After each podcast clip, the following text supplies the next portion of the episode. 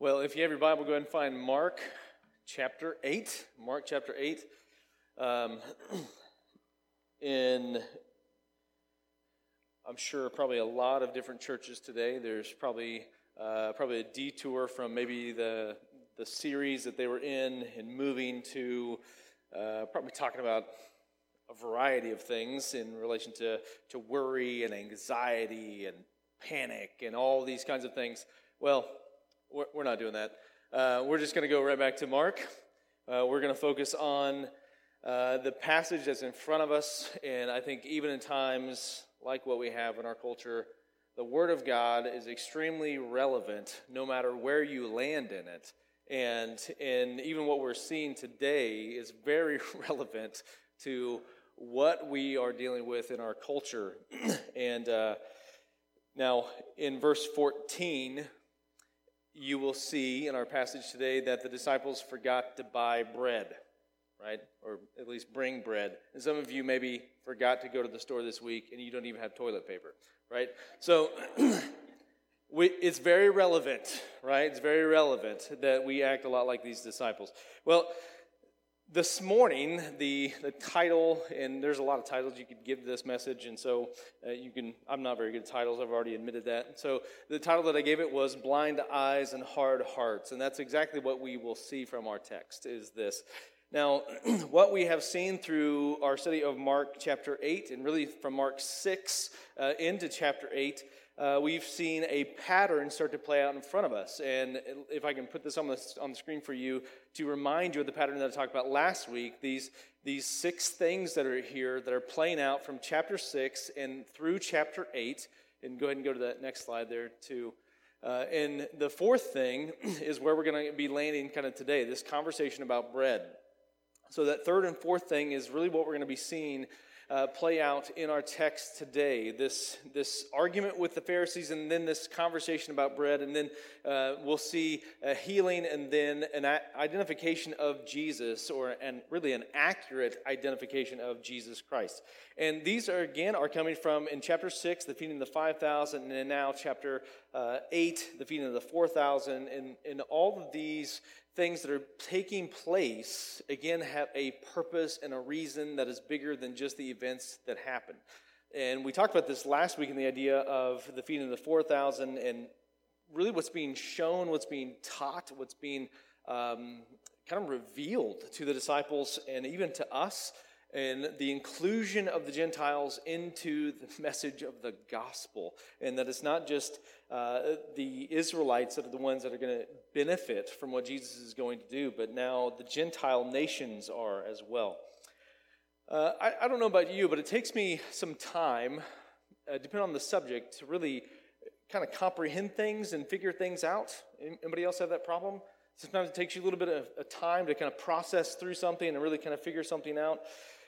In college, there was a course that I just struggled with, and it was only on my third attempt that I actually passed the class, completed the course, and it was just a really difficult course for me to get through, and it happened to deal with mathematics. Anybody else identify with me here? Okay, thank you, I'm not alone. Mathematics is not something that I really enjoyed, that I really, look forward to that time of the day when, oh yeah, I can get up my math, my calculator. Now, some of you weird people can do that. And you enjoy that. It's like numbers just work with you. It's not so much with me.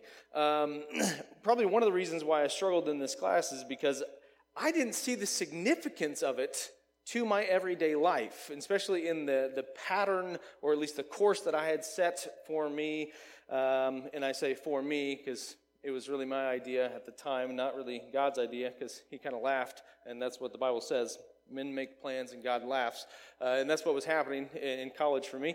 And so whenever I finally completed that course, I thought, whew, finally, that's passed, I don't have to deal with that. And obviously today, I'm not dealing with mathematics on a regular basis. So, I mean, I was not wrong. But in mathematics, we have equations, right? And there's equations that you plug in numbers, or then it gets real weird. You start putting in letters. So we have numbers and the alphabet, like what's happening here. And then we have these weird symbols, the square roots and whatnot.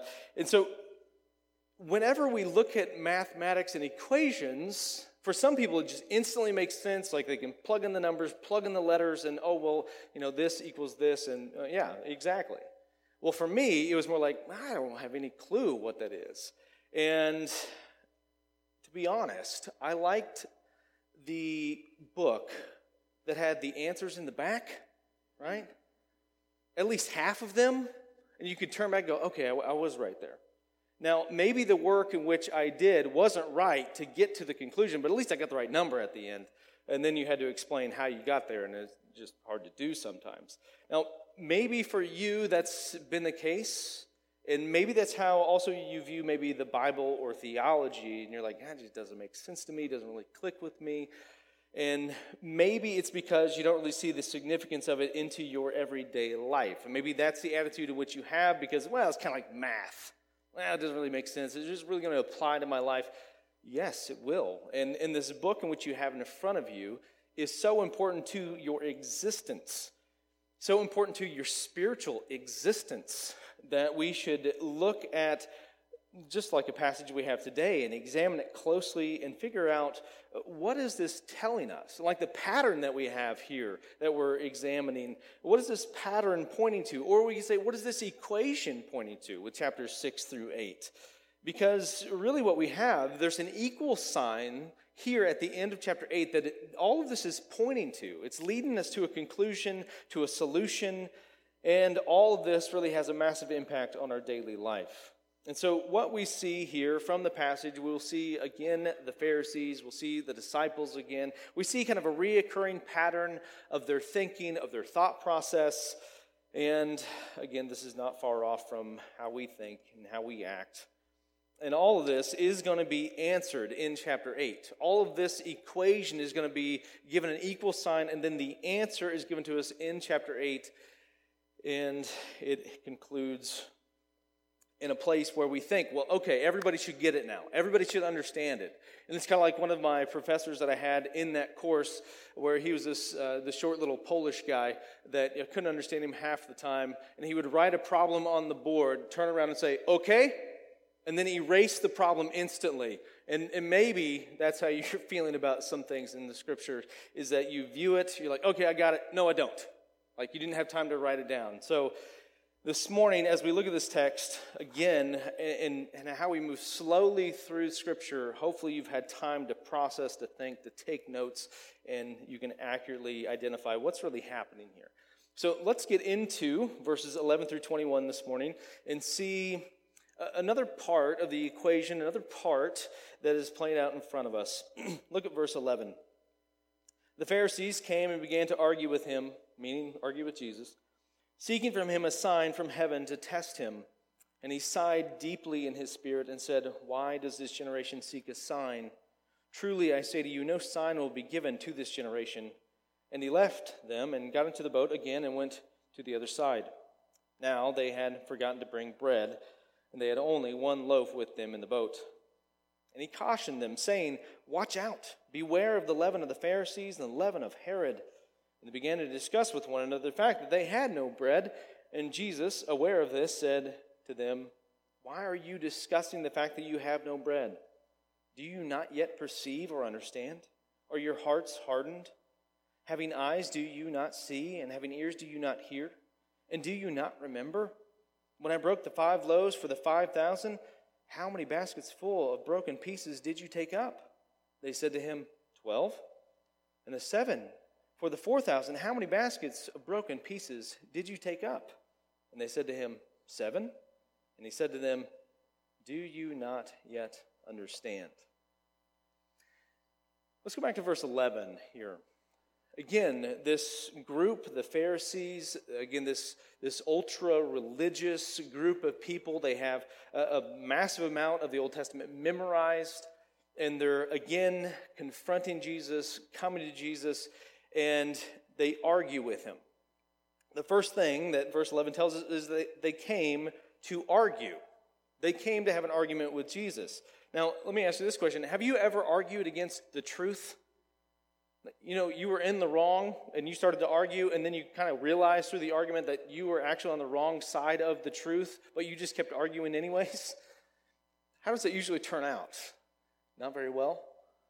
Usually what happens is that we have to apologize, or we avoid because we were wrong. We put distance between us, and we don't like to do either one of those two things. And what happens here is that there's pride, there's self-righteousness that is causing this instant argument against Jesus, this argument of really what the truth is. The truth that's right in front of them, their pride, their self-righteousness, it is the problem that is causing this argument.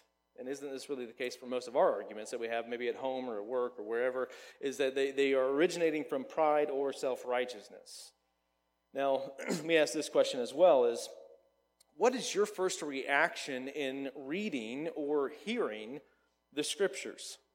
Whenever you read something or hear something that kind of grates against you and your thinking and your lifestyle, is your first reaction to disregard it, to be in opposition to it, to argue against it, or is it more of a response of praying, God, help me to understand this. Help me to understand what you mean by this and how this applies to me. I think those are two very different heart attitudes. And the Pharisees, they're having such a hard time with Jesus because they have such hard hearts with Jesus. They will not and they cannot take the evidence that's in front of them and plug it into the Messiah equation and get to the right conclusion. They're just really struggling with what Jesus has been doing, what he has been teaching. And then verse 11 tells us this of what they are arguing about and what they kind of have in the back of their minds and what they are asking Jesus to do. It says, they're seeking from him a sign from heaven to test him. They come to Jesus arguing against what? His role and what he is there to do and who he really is. They're arguing against his identity. And what they request from him is a sign, but a sign from heaven. Now, this is not meaning that they just want another feeding to happen or they want another healing to happen. These guys were involved in some of these events. They were aware of them. They've heard of them. They've talked to people about these. This is not the same thing as another feeding, another healing. This is something that is, in their minds, proving more evident that God is behind the ministry of Jesus. Something that's probably on the cosmic level of things. Something maybe to the effect in their minds of maybe Joshua. Whenever Joshua spoke and said, let the sun stand still, and it stopped in its place. Well, you know, Jesus and Joshua, it's really the same name in Hebrew, Yeshua. Well, yeah, he should just be able to do that. Just do that, Jesus. Or maybe they're thinking that he should act like Elijah and call fire out of heaven. Something that's on this grand cosmic scale to prove that God is really approving of Jesus and his ministry. These men were discounting everything else that Jesus has done, everything else that has revolved around Jesus, and they're thinking, no, this is the only thing that can prove who he really is. They sought a sign to what? Test him. They're testing him. And the test is basically this. Well, if he won't or he can't, then that proves what about him? Well, he must not be of God. He must not really be who he's claiming to be. Now, don't really for a minute believe that you, I, wouldn't be like these Pharisees. That we wouldn't look at Jesus and have the same kind of hard hearts against him. I think we would act probably the same way. Really just as if somebody today were to say, well, you know, they're from God and they're performing miracles. We would likely say that they're really just a good illusionist or a magician. Now, there are some people, and maybe even some of you, some of us, that would believe that this person was from God because they could do miraculous healings or miracles of some sort. But what is the difference between an illusionist and a faith-healing preacher? This is not a joke. The illusionist is telling you that they're fooling you, right? Just in their title. Their title is telling you, I'm fooling you, but a faith-healing preacher is saying that they're telling you the truth when they're really just fooling you. And again, there's loads of examples we could give. We don't have time to go through a list, but If we would take Jesus and compare him with the illusionist or the fake faith healer of today, and we would compare the two side by side, we would see there's no comparison at all of what happens. We see this repeatedly proven by what Jesus does and how he interacts with people and with nature.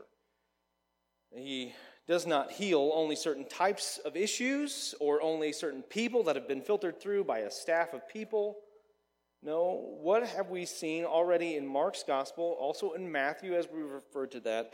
We've seen that Jesus heals anyone, everyone. It doesn't matter the condition, doesn't matter the disease, it doesn't matter if it's demon possession, it doesn't matter if there's a windstorm or if he has to walk on water. He is showing himself to be who he is claiming to be and has claimed to be as the Son of God. He is no fake. He is no illusionist. He's no magician.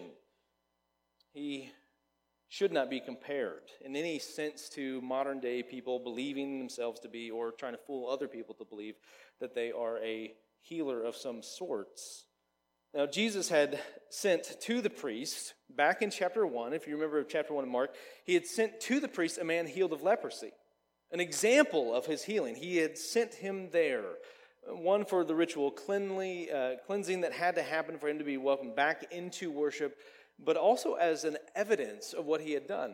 Also, in Mark's Gospel, in chapter 3, we see this argument with Jesus and the Pharisees, again, about the casting out of demons. And really what they were arguing about was really Jesus' authority. And, well, how could you have that authority unless you're basically the devil? And Jesus says, that's not even possible, guys. Like, think about this. But even though there really was a massive amount and a consistent amount of evidences for the Pharisees, they will not believe he is from God. They're blind to the truth. They're blind to what is right there in front of them. They're arguing once again. Why? Because of their pride, because of their self-righteousness, and they will not listen. They will not look at the evidence that is there. Now, how does Jesus respond to this? Well, look at verse 12. And he sighed deeply in his spirit. Sighed deeply.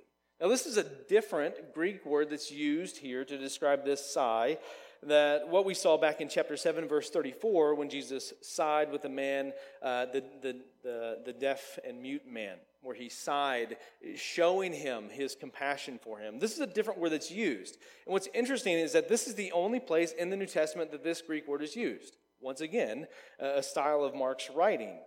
Now, also what's interesting about this Greek word is that it's only used in one other place in the Septuagint, which is the Greek translation of the Old Testament scriptures again. It's only used in one other place in the Old Testament. Again, a very similar thing to what Mark has done before. And this place I want to show you is Lamentations chapter 1, verse 4. Now, what's the connection here? Well, let's look at the verse. Lamentations chapter 1, verse 4, it says, "The roads to Zion mourn, for none come to the festival, all her gates are desolate. Her priests groan," and this is where that word shows up. "Her virgins have been afflicted, and herself suffers bitterly." The book of Lamentations is made up of poetic forms that speak to a time of captivity and destruction by the Babylonians against Israel. Now, the first chapter is a poem, a complete poem, and it's speaking of the heartache and the pain of Israel, of Jerusalem. It's the pain of a nation, the pain of a city. And with this in view, I think it would be fair to say that this groan, this sigh that's included there in Lamentations 1:4 by the priest is one of sadness and of sorrow. I think that'd be a pretty accurate description of this sigh, of this groan. Now, we don't really know what Mark is really intending to convey with this word that's being described, that's describing Jesus' emotion here. But it's very interesting that these are the only two places that this word is used.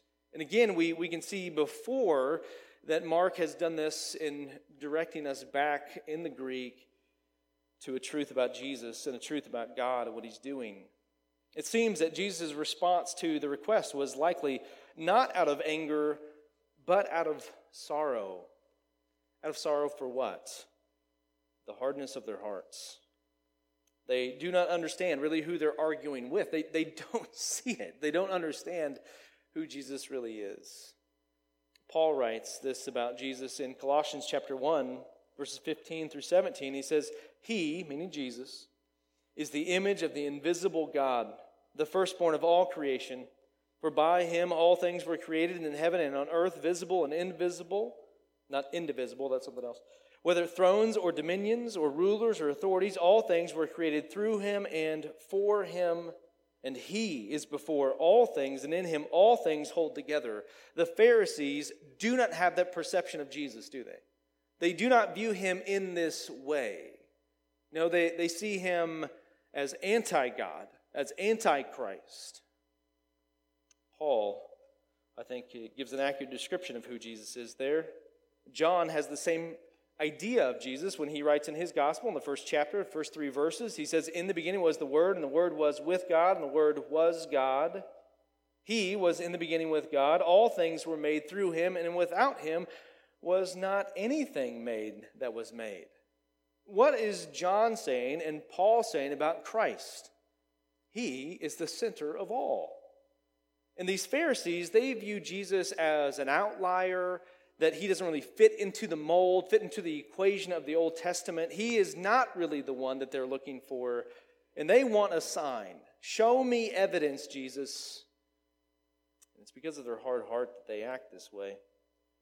They do not understand who Jesus really was, or even give any hint that they're going to believe that. Even though there's an abundance of evidence, they will not look at Jesus in this way. They will not view him in this way. And what's interesting here is how Jesus responds to them with this in verse 12. Jesus doesn't give them what they want, does he? He doesn't accommodate their request. Why? Does he have the ability? Yeah, according to John chapter 1 and also Colossians chapter 1, yeah, he has that ability to do some sort of cosmic event to prove who he really is, but he doesn't accommodate their request. Why not?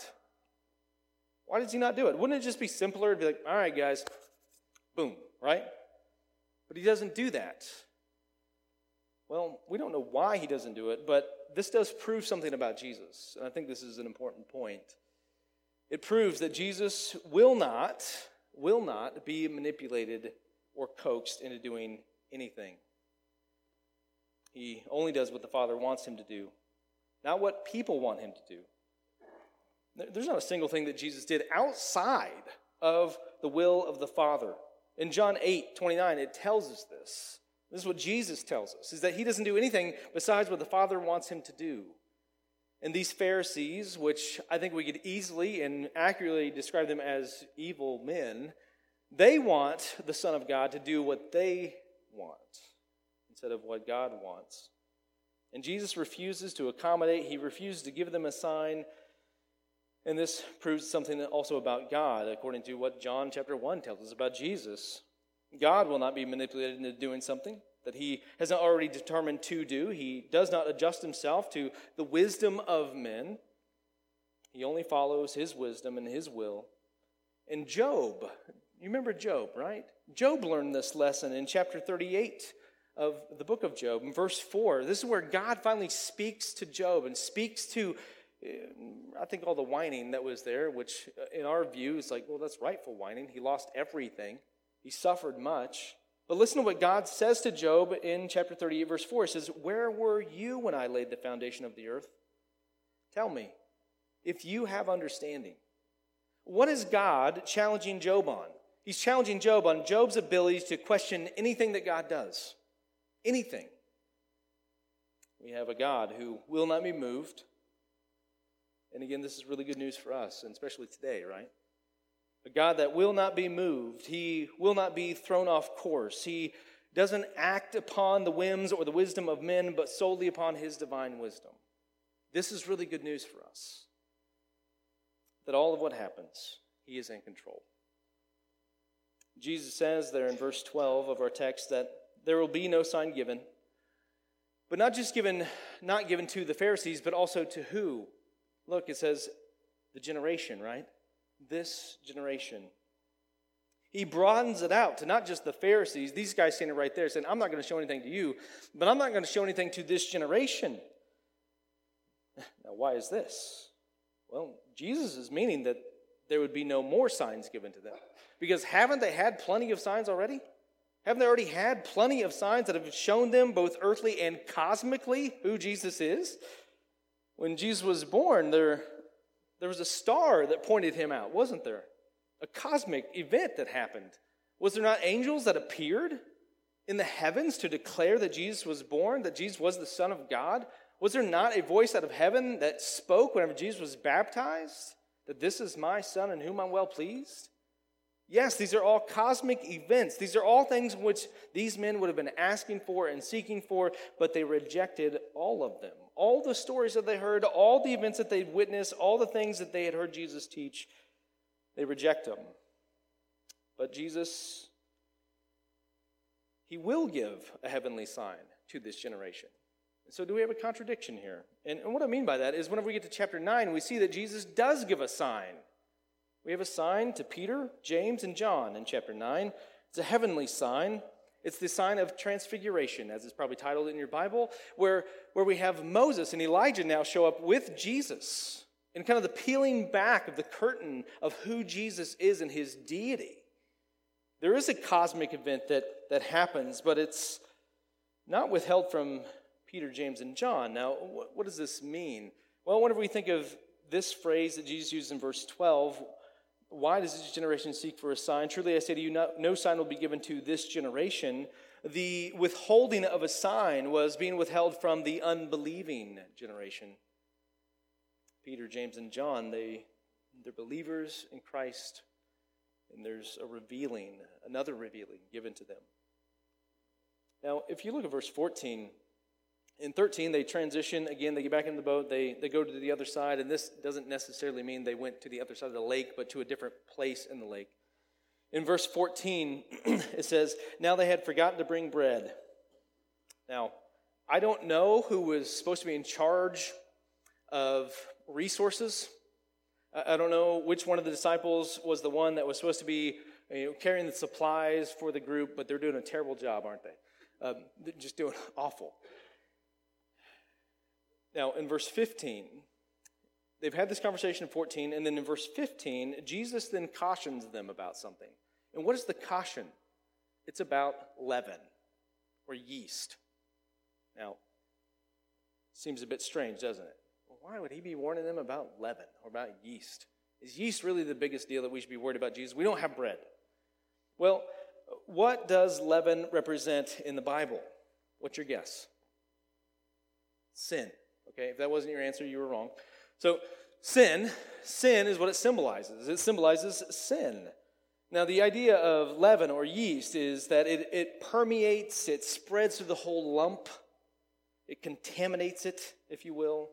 Or if you are into baking, like it does what it needs to do and you get the result you want. A little yeast, a little leaven, put into the mix, it infects the whole lump, doesn't it? It changes the dynamic of all of it, which is what sin does. Jesus just taught this back in chapter 7, didn't he, with the idea of defilement. Where does defilement come from? Is it external?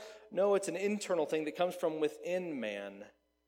This sin that Jesus is addressing and what we've seen through his teaching, his leading through the pagan territories, it's again showing back up in this idea of leaven.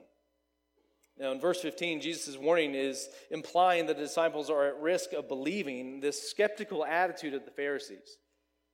They're at risk of following the wickedness of Herod's behaviors as well, as Jesus points out, when he warns them against the leaven of Herod. Now, the Pharisees and Herod, they're examples of self-righteousness, they're examples of pride that blinds one's heart and mind to see the beauty of the gospel. Both parties, they were deceived, they were self-deceived, believing themselves to be justified in their practices, in their lifestyles. The Pharisees, their lifestyle, it represented one of very religious and also very legalistic, believing themselves to be above others because they do all the right things. They wash their hands the right way, which, by the way, is for 20 seconds under hot water with soap and water, right? So the right way to wash your hands, the right way to eat food, the right kind of food, what day of the week, all of these things they followed with precision. And they see themselves better than other people because they're so good and they deserve God's favor and God's loyalty because they are so loyal to God. This is the mindset of a Pharisee. They love self-righteous sin. They love the idea of achieving redemption through their own morality, through their own traditions.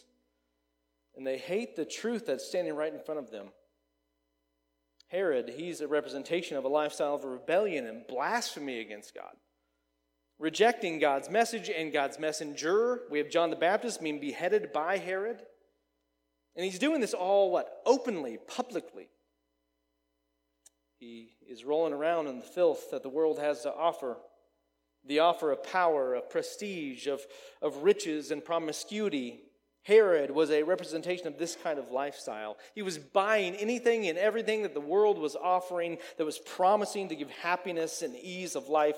He was loving it. Now, both of these are representative of people today. All people. People who have not repented and trusted in Jesus Christ. Everyone who has not done that, they were buying into one of these two types of thinking or these two types of lies. Either trying to be good enough for God to give them what they want or not believing that God is going to deal with their sin justly. Both groups of people are not believing what God has promised to the unrepentant sinner, which is an eternal punishment in hell. Both the Pharisees, self-righteous, prideful men, they're going to suffer the same fate as Herod, the one that they would even look at and go, that's such a wretched individual. They're both moving toward this same location. Now, getting back to the disciples in verses 14 and 16, notice something here.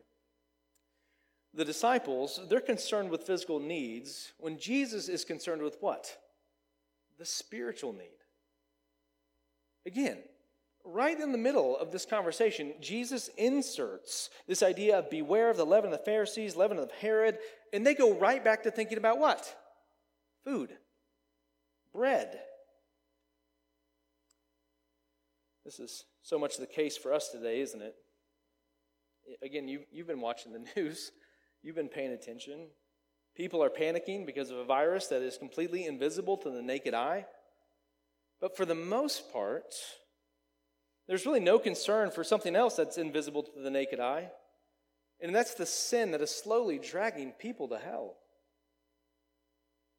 There's extreme efforts and measures being taken to preserve people's lives, physical lives. But again, there seems to be little to no concern about the spiritual death that is spread across the planet. What if Christians became as concerned or even more concerned about people coming to know Jesus as they are about COVID-19? What if Christians posted as many things on social media about repentance and faith in Jesus Christ as what they have about a virus, about food, about sports, about vacations? What if we just removed all of those posts and we inserted something else that got to the heart, not just the physical heart, but the spiritual heart of the matter? It's so easy for us to start to act like the disciples. By only thinking about the physical world, it's the world in which we live in. We can't think of nothing. It's impossible for you to think of nothing because everything that you've ever thought of had to do with something, right? We live in a tangible world. A tangible world. Everything that you've ever known has been a tangible thing. And it's like, well, I have to touch it. I have to see it. I have to feel it. I have to hear it. But the disciples, even though Jesus is right there, tangibly in front of them, they're not listening. They're not seeing. Their heart is hardened, a lot like the Pharisees. This warning given to the disciples about being careful about the leaven of the Pharisees and Herod, it's happening right in front of them. They're seeing it, they're hearing it, and they're basically rejecting it. Now, when this happens, though, in chapter 8, it happens just before Jesus then tells them he's going to go die. He's going to go suffer. He tells them that he's going to go die and suffer. He's going to be resurrected. And he tells them and warns them, don't fall into the trap. Don't fall for the sin of Herod or of the Pharisees. He does this, I think, to warn them of the temptation to abandon their faith in Jesus when he tells them he's going to go die. I don't think there's any coincidence of the timing of this. And when he tells them this, Jesus is warning the disciples, it seems here, as a moment that sometimes maybe you've had yourself of you've been warned about something and it goes in one ear and out the other. Like, well, surely not me. And that's how most people think about death and about suffering as well. Surely it won't be me. And the disciples, they don't even give even any evidence that they were even listening to what Jesus said. They just go right back in and talk about bread. If you notice something from verse 16 into 17 through 21, we see, again, Jesus insert himself back into the discussion, and it's a rebuke. And Jesus asked them 8 questions in rapid succession here. 8 questions driving the point of the moment home, and really the point of the equation of chapter 6 through 8, I think, home. It's the last question that's asked in verse 21. If you look at verse 21, the last question Jesus asks is, do you not yet understand? Basically, don't you get it? Don't you understand what I'm saying? Don't you understand what's happening or what's about to happen? And they do not see who Jesus really is. They do not hear who he really is. They're arguing about bread. They're arguing about who didn't bring the bread. They're missing the fact that the bread of life is right in front of them. The bread of life is right there. What does it matter if they have one loaf or no loaves? If they have a whole boatload of loaves? It doesn't matter. The bread of life is there. The one that actually produced the bread, that all things hold together in him. He is the one that's in the boat. They are in jeopardy of ending up just like the Pharisees, just like Herod, because they are missing this massive truth. The truth that Jesus is the Christ.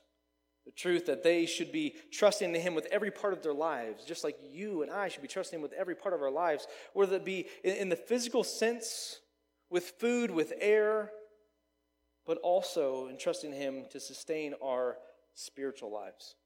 It's only through him in which we are sustained, which we are saved. But they're so wrapped up in the things of this world, the things that they can see, the things that they can touch, they are missing what is literally right in front of them. And you've heard the saying before, right? You can't see the forest for all the trees. They couldn't see the bread of life because of the lack of loaves. They couldn't see him. Why is this happening? Why does this happen to us? Why does this happen to maybe some of us in this room, that we just completely miss this? We'll leave here, we'll leave church, we'll leave our Bibles and just miss who Jesus is. Why does this happen? Let me take you back to verse 17.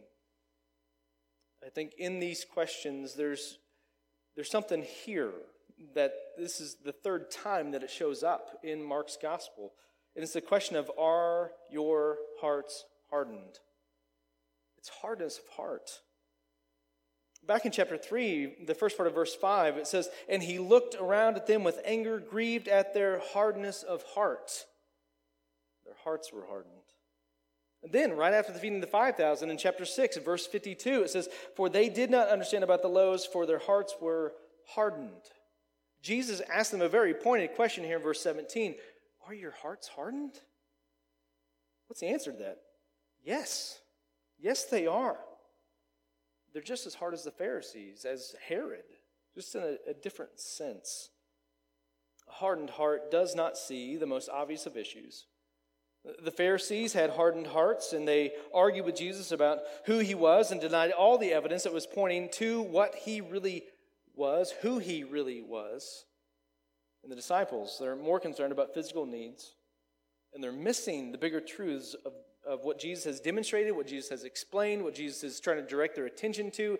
And we'll see later in chapter 8 that he finally just, he gives it as obvious as he can. And then chapter 9 follows the same suit of revealing in a cosmic kind of way who Jesus Christ is. But again, as we travel through the Gospels, you see that the disciples, they still run whenever Jesus is taken.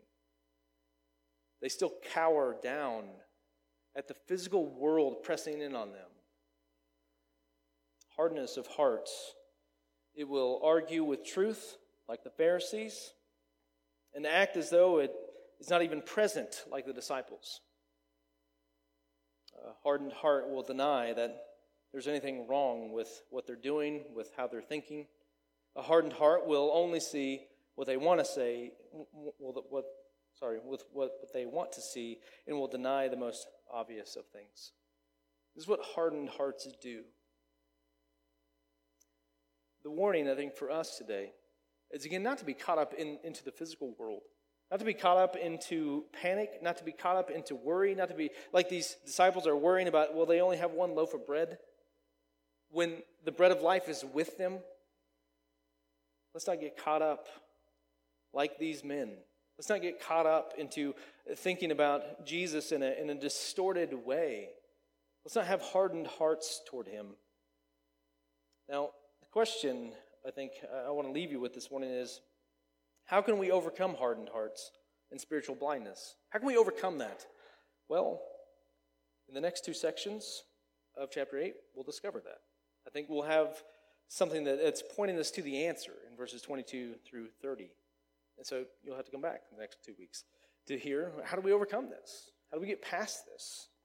How do we fight against this? And so this morning, again, if you are struggling, and probably you're unaware of this, that you're struggling with hardness of heart, view yourself in light of this scripture, in light of Herod, in light of the Pharisees, in light of the disciples. Do you have the same kind of tendency to reject truth that's just right there? Whenever you read Scripture, whenever you hear a word of God and how your lifestyle should adjust and change, and you should repent and believe in who he is, and you just keep rejecting it. Don't let your heart be hardened this morning. Hear the word of Jesus. Trust him. Trust in who he is. Trust him in this time of panic, of chaos, where the sky's falling like Chicken Little, or like the little boy that cried wolf.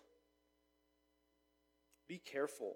Be careful not to be influenced by everything around you, and stay focused on Christ. Stay focused on him. He's the one that sustains. He's the one that provides. Too often we think that we can handle things. Too often we think that we're in control of things. And all that is pride. It's selfishness. It's self-righteousness. We need to submit ourselves to Christ. Let's pray. God, I do thank you for a day in which, again, we can look at your word and we can just compare it to just what's happening around us, so we can see it is relevant. It's relevant to the exact moment of time that we're in. God, let us not be consumed with physical things and looking at the world around us and being thrown off course, denying the truth that's right in front of us. God, I pray against hardened hearts this morning. I pray against spiritual blindness that's so present in our culture and even in our churches. God, I pray that through your power and through your working of your Spirit, that, God, you would soften hearts. You'd remove the scales of our eyes, and you'd help us to see clearly. Lord, let us not go about our lives like the world does, in a sense of worry and anxiety and panic, but to trust you. We are in the boat with you. We are safe and secured because of you. You are the provider. You are the sustainer. You are the creator of all. God, give us a right perspective of that this morning. Let us be submissive to that, and how that should influence the way that we live our everyday lives, and how we talk to other people, how we share the good news of this creator, of the sustainer, of the Savior. God, let these thoughts sink deep into our hearts, to soften the hard ground, that we would be a people that reflects you accurately, biblically, that we would not try to go about our lives as if nobody else mattered, but we would act like you did, like your son did, being compassionate and kind toward others, meeting needs, being a benefit to those around us. God, it's so easy for us to have hardened hearts toward our neighbor, hardened hearts toward our government, toward even our spouses, friends. God, I pray that you would soften us. Soften us by your word. Let us see the truth. I pray this in Christ's name.